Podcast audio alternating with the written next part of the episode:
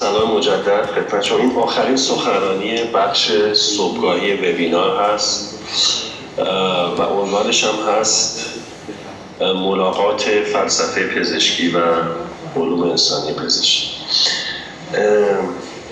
نکته ای که در ابتدا باید عرض بکنم اینه که سه تا مقاله آخر این متن انگلیسی یعنی مقاله ایوانز، مقاله آلزن و مقاله استمسی این سه تا مقاله مرتبط اختصاصا مرتبط به این بحث هستن. سایر بخش های این نوشتارها هم ممکنه رهیافت هایی داده باشن ولی من ارزم بیشتر به این سه مقاله آخر برمیگرد نکته اول. نکته دوم اینه که مدیکال هیومانیتیز به عنوان یک حوزه پژوهشی و فلسفه پزشکی به عنوان یک رشته بین رشته‌ای به شکل موازی با هم حرکت کردن و تا مدت ها تعامل چندانی با هم نداشتن.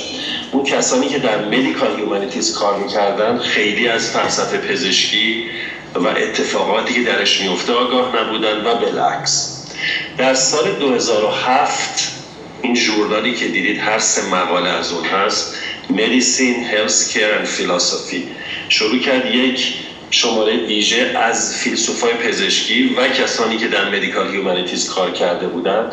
درخواست کرد راجع به این تعامل صحبت بکنن که بخش بسیار مهمی از خود این حوزه علوم انسانی پزشکی است. این سخنرانی کوتاه من راجع به این هست که یک گزارشی از هر کدوم از این مقاله ها بهتون بدم و با هم مقایسهشون بکنم.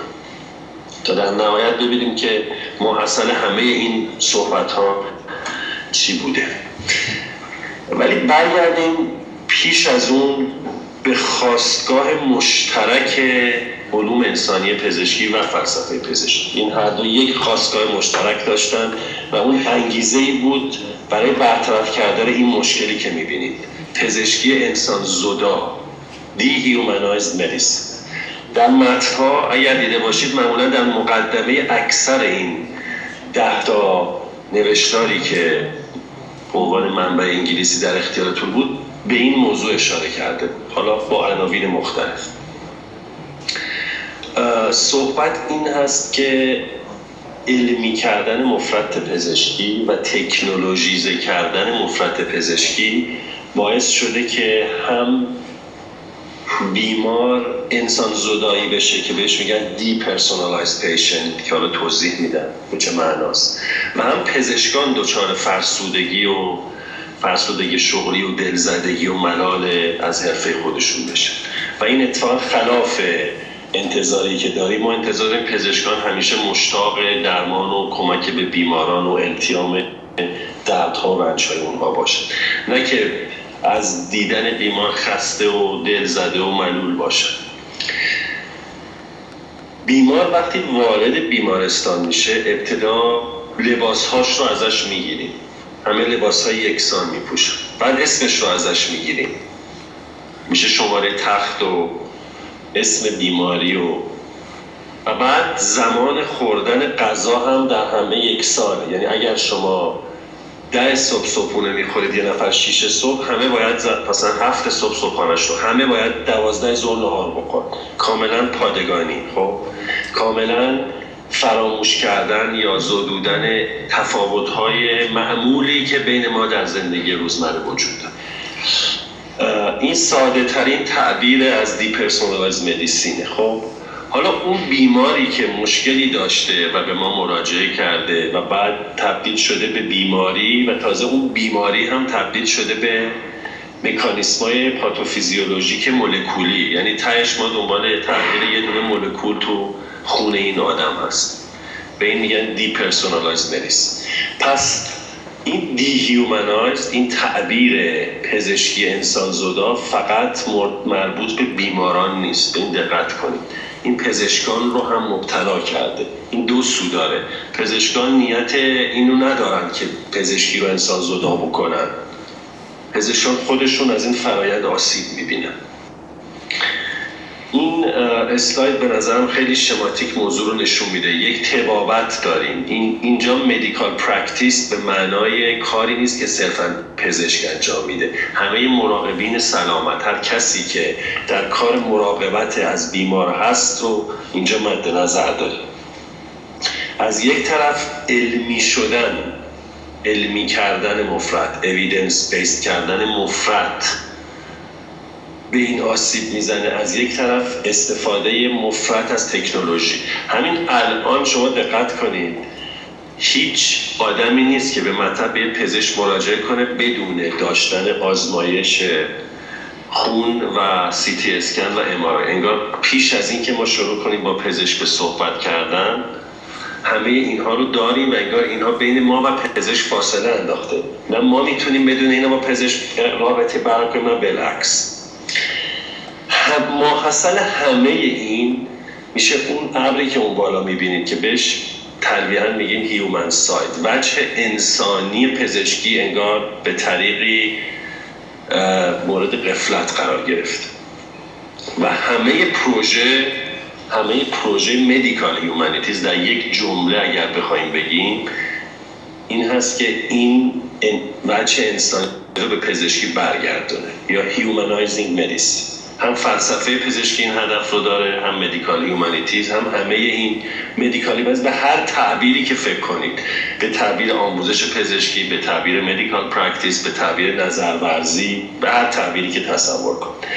به مثال که دکتر حدادگر زدن مثلا افزایش همدلی دانشجوی پزشکی آموزش هنر برای درک تجربه انسانی همه اینها به همین منظور خب این این هدف این هدف تاریخی که وجود داشت. ولی صحبت اینه که چطور این کار بکنیم؟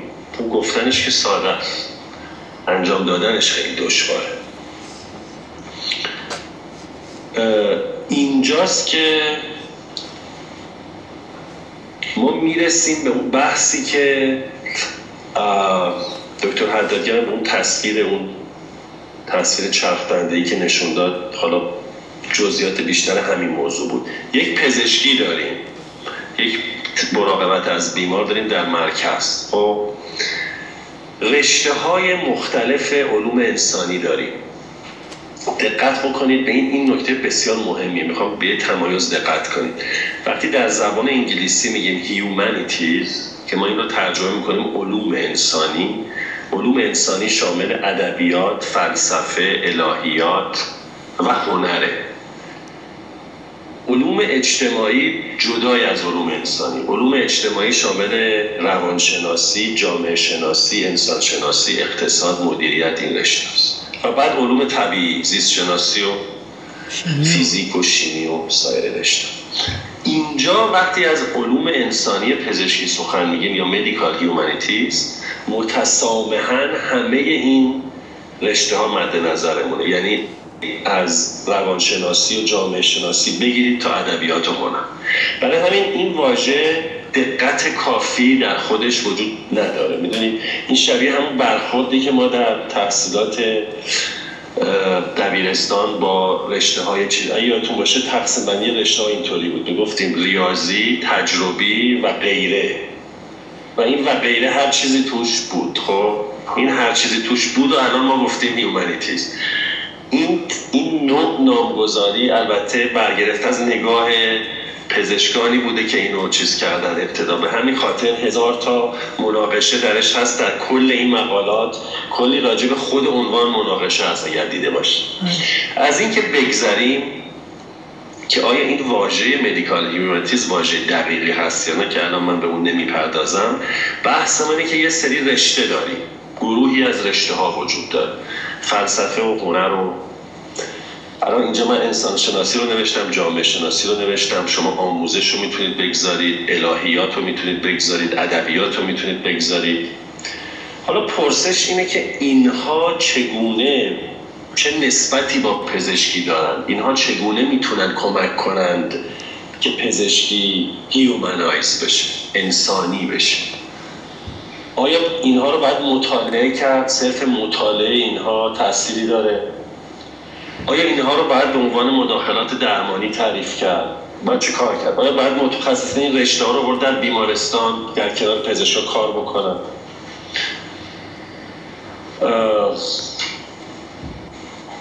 این سوال اصلی.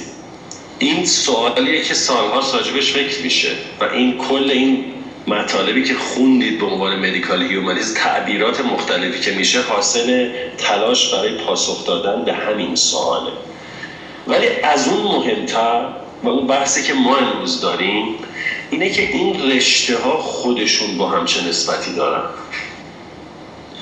یعنی یک آیا medical humanities خودش یک رشته است؟ ما الان می‌دونیم که در حال حاضر چون این رشته وجود نداره.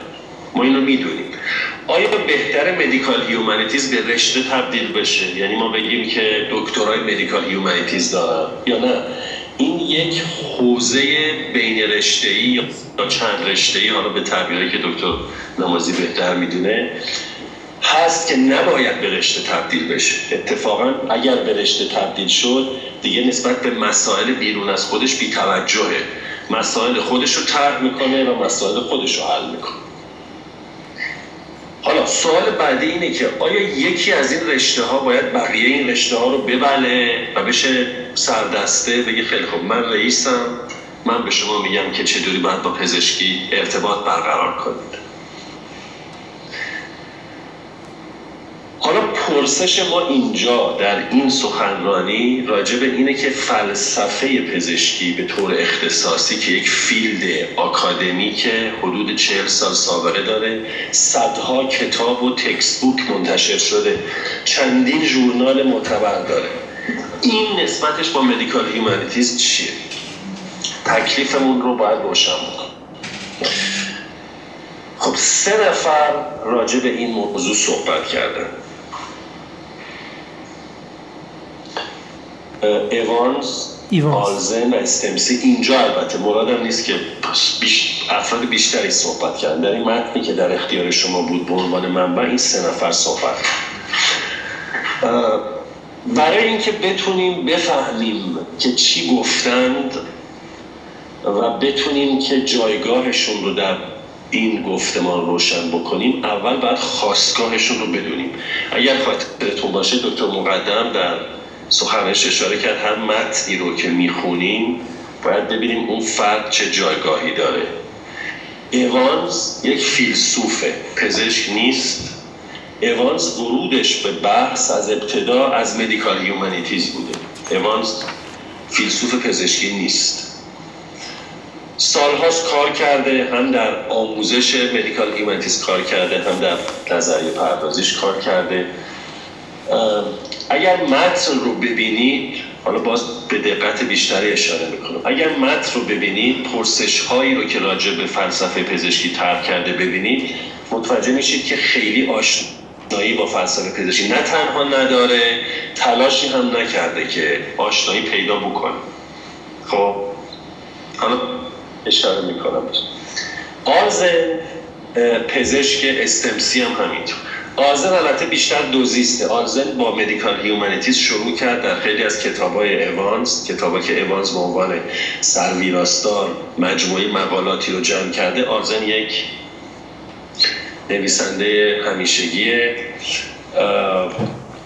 بعدا کم کم به سمت فلسفه پزشکی شیفت پیدا کرده استمسی از ابتدا فیلسوف پزشکی بوده کشیش هم هست و جزو فیلسوف های برجسته پزشکی محسوب میشه و تا اینجا کانتریبیوشنش در این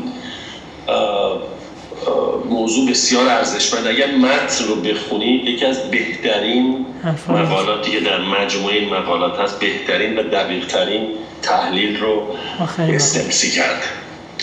خب این گزارش اولیه. پس انتظار ما این هست هر کدوم از اینا وقتی ورود کردن به بحث چون از منظر خودشون می‌بینن اوانز بیشتر از دریچه مدیکال هیومانیتیز داره به این گفتگوی دو طرفه نگاه می‌کنه. استمسی از فلسفه پزشکی و آرزن یک حد بینابینی داره.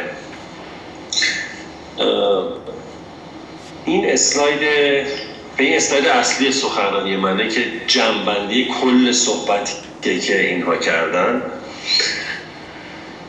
اون ردیف اول رو که ملاحظه می‌کنید POV یا point of view اینهاست که توضیح دادم. اوانز از از خود medic از از دریچه medical humanities به بحث نگاه می‌کنه. آلزن یک چارچوب نظریه فلسفی داره که از دیلتای گرفته. اگر که من حتی شماره صفحه رو بهتون بگم که کمک می‌کنه بهتون. چون اینو در پاورقی آورده ولی نکته خیلی مهمیه. مقاله آلزن رو اگر ملاحظه بکنید صفحه 392 اولین پی‌نوشت راجع به دیلتای است با اینکه پی نوشته اگر که متوجه اهمیت این فرد نباشید متوجه نمیشید کل این صحبت که کرده درباره دو نحوه تفکر یا دو mode of understanding از دیلتای گرفته شد دیلتا یک فیلسوف علوم انسانی بود در اواخر قرن 19 هم.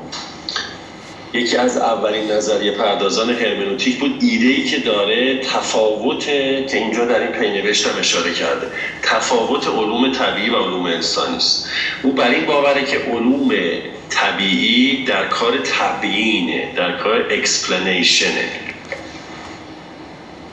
خب؟ و علوم انسانی در کار فهمه در کار اندرستندینگه بذارید یه مثال بزن فرض من سرفه می‌کنم. خب؟ اگر این رو از منظر علمی از منظر علوم طبیعی بخوایم توضیح بدیم چی میگیم؟ میگیم یه رسپتور سرفه داریم نمی‌دونم یه نایی داریم یه دریچه فلان داریم اینجوری بسته میشه فشار هوایی که میدیم بیرون این صدا رو تولید می‌کنه. خب این از منظر علوم طبیعی همینه. ولی از منظر علوم انسانی این صرفه کردن من ممکنه به این معنی باشه که شما حواست رو جمع کن گوش نمی کنی. یا به ایشون بگم که لطفا این دوربین رو بچرخون به سمت ایشون. خب؟ صرفه است. خب یه صرفه است ولی بسته به اون کانتکس اون لحظه ممکنه هزاران معنی مختلف ده. این تفاوت علوم طبیعی و علوم انسانی. برای علوم انسانی contextual بستگی به context داره نیاز به تفسیر داره. و شما یک قاعده جهان شمول هم نمی‌تونید بدید که همه سرفه ها رو یعنی بگیم خب هر کسی که در سالن جلسات سرفه کرد یعنی گوش بده.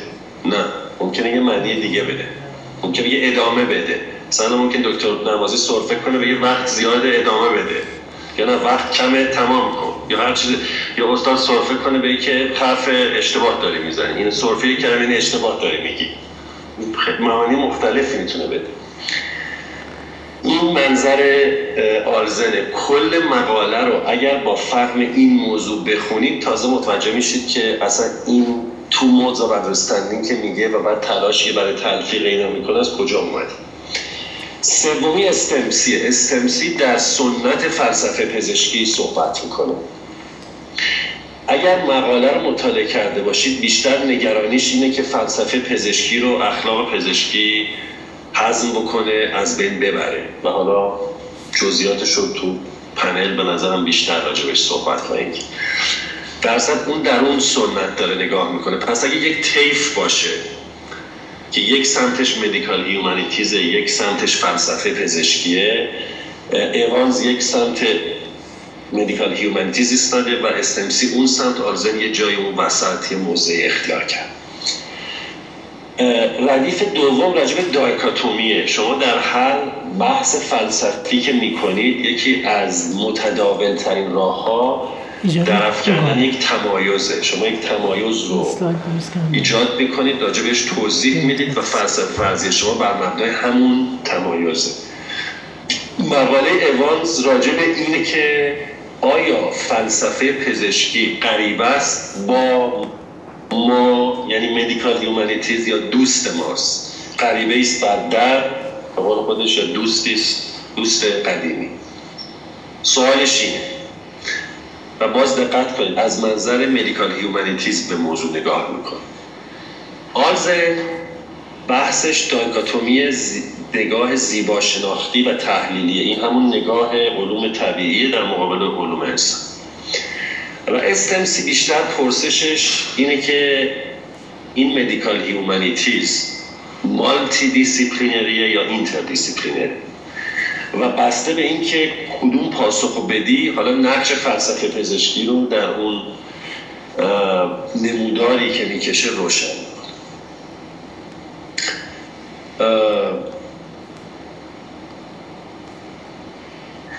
ردیف سوم رو اگر ببینید سوال اینه که این فلسفه که میگید فلسفه به طور عام دارم میگم نه صرفا فلسفه پزشکی.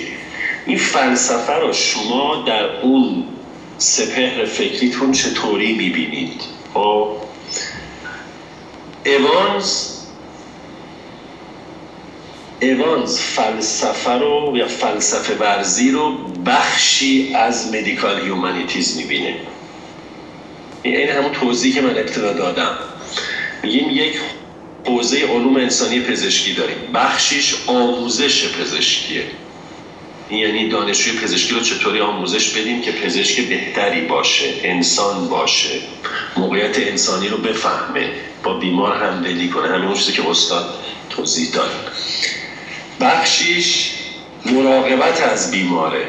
مراقبت همدلانه از بیمار. چطوری پزشکان پرستاران همه کادر درمانی می‌تونن همدلانه تر و انسانی تر با بیماران مواجه بشه. و بیمار رو به عنوان انسان در نظر بگیرن نه صرفا مولکول هایی که دچار اختلال شده.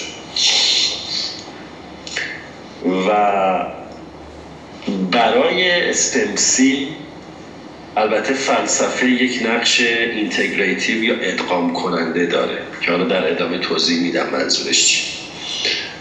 یعنی از منظر ایوانز فلسفه بخشی از نظریه ورزیه بنابراین یک جزئی از علوم انسانی پزشکیه ولی از منظر استمسی این اون نیروی ادغام کننده که رهبری ارکستر رو عهده داره. به همین دلیل اگر ردیف چهارم رو ملاحظه بکنید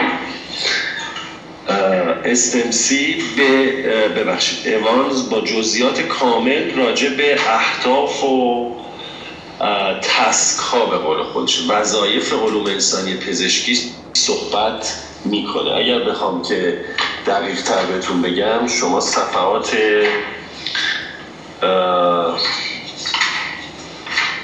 شما صفحات 369 و 370 مقاله ایوانس رو که ببینید به طور کامل به, به تسک های مدیکال هیومانیتیز پرداخته از منظرهای مختلف گفته که to illuminate the practice of medicine to illuminate what might call the human side of medicine to attempt understanding of one or more subjectivities و نهایتا to use some aspects of medicine to achieve some gain in our understanding که این چهارمی هست که بیشتر به فلسفه پزشکی نزدیک باز کاری که در ادامه می‌کنه میگه که خب این بخش چهارم که به نظر من بخش فلسفی هست باید پرسش هایی رو مطرح کنه. و پرسش هایی رو گفته چهار تا پرسش رو مطرح کرده. پرسیدن از پزشکی تکنولوژیک پرسیدن از ارتباط پزشکی تکنولوژیک و دیسیپلین ها یا رشته های علوم انسانی. و و و و. خب می‌تونید ببینید اینو. اگر نگاه بکنید به این پرسش ها اگر پرسش ها رو با دقت بخونید ببینید که اینا خیلی پرسش های فلسفه پزشکی نیست. انگار جنبه تجویزی داره بیشتر. انگار دعوت به اینه که فلسفه پزشکی روی اینها باید کار بکنه. این کار ایوانزه خب آلزن یه جور دیگه موضوع رو طرح کرده.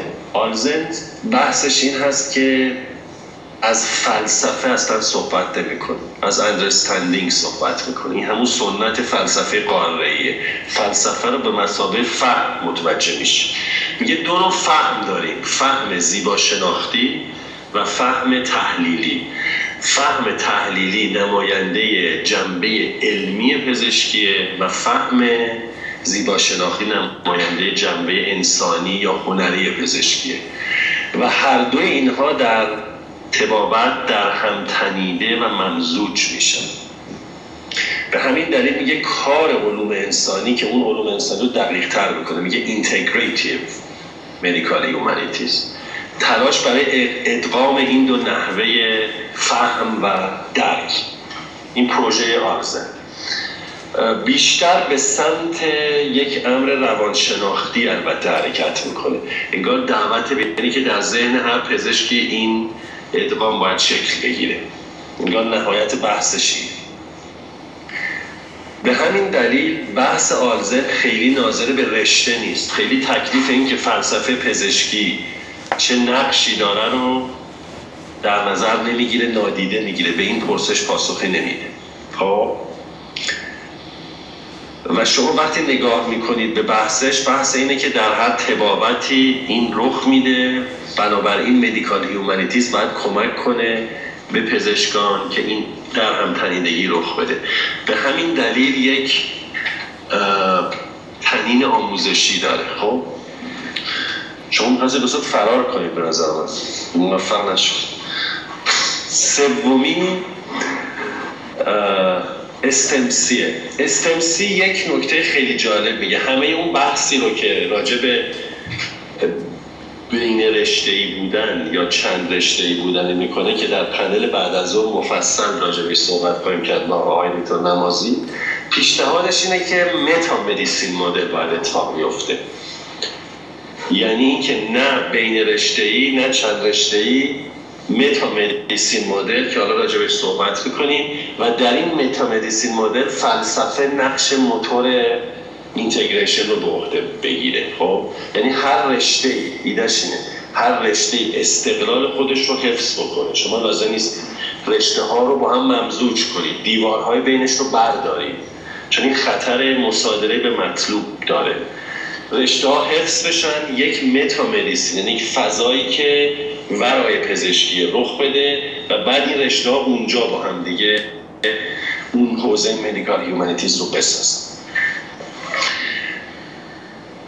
از پس تکلیف روشنه. یعنی انگار که اگه بخوایم مرور بکنیم کاری رو که این ستا کردن ایوانز در نهایت سفارش یک فلسفه پزشکی رو میده که نیست. یه فلسفه پزشکی اینجوری باید به این سوالات جواب بده.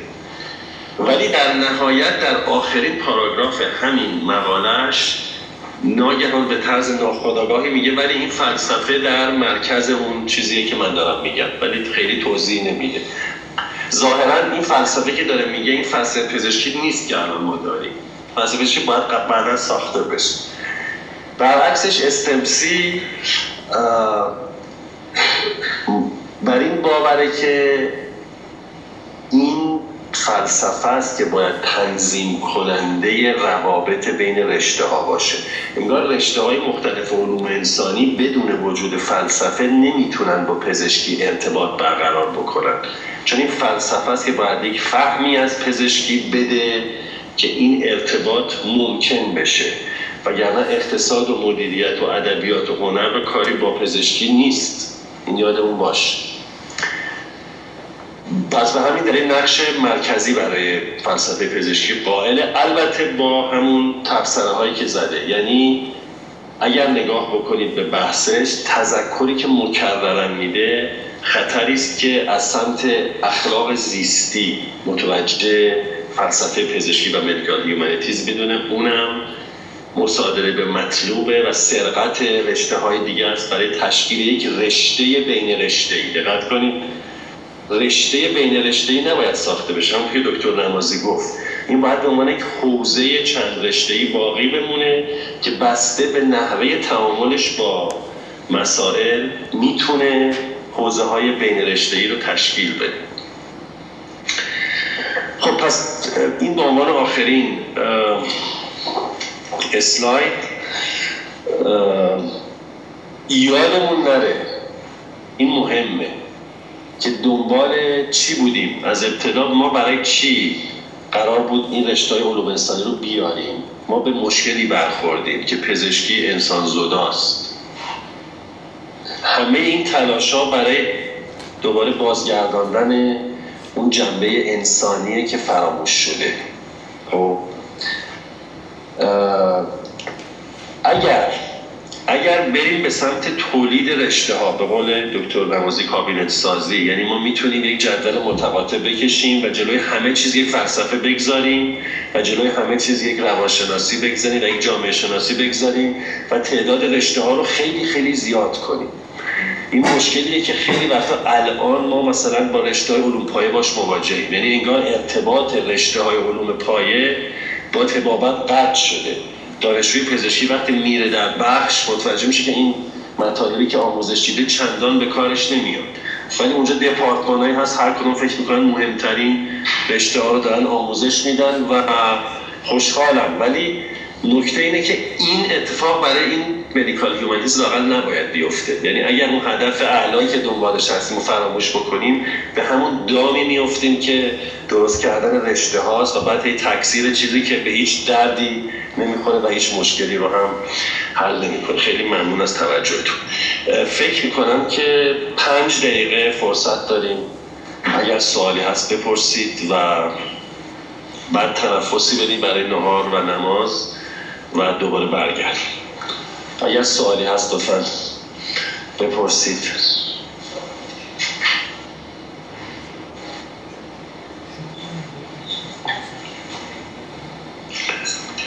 آره یا خیلی خسته شدید یا؟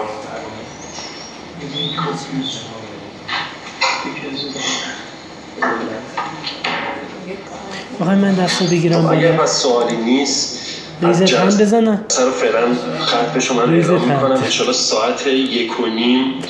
بدی یه سوال دارم یک و نیم. الان دوازده و نیم. یک و نیم ما انشالله بخش اصلگاهی رو آغاز می‌کنم. خیلی متشکر از توجهتون. سلام.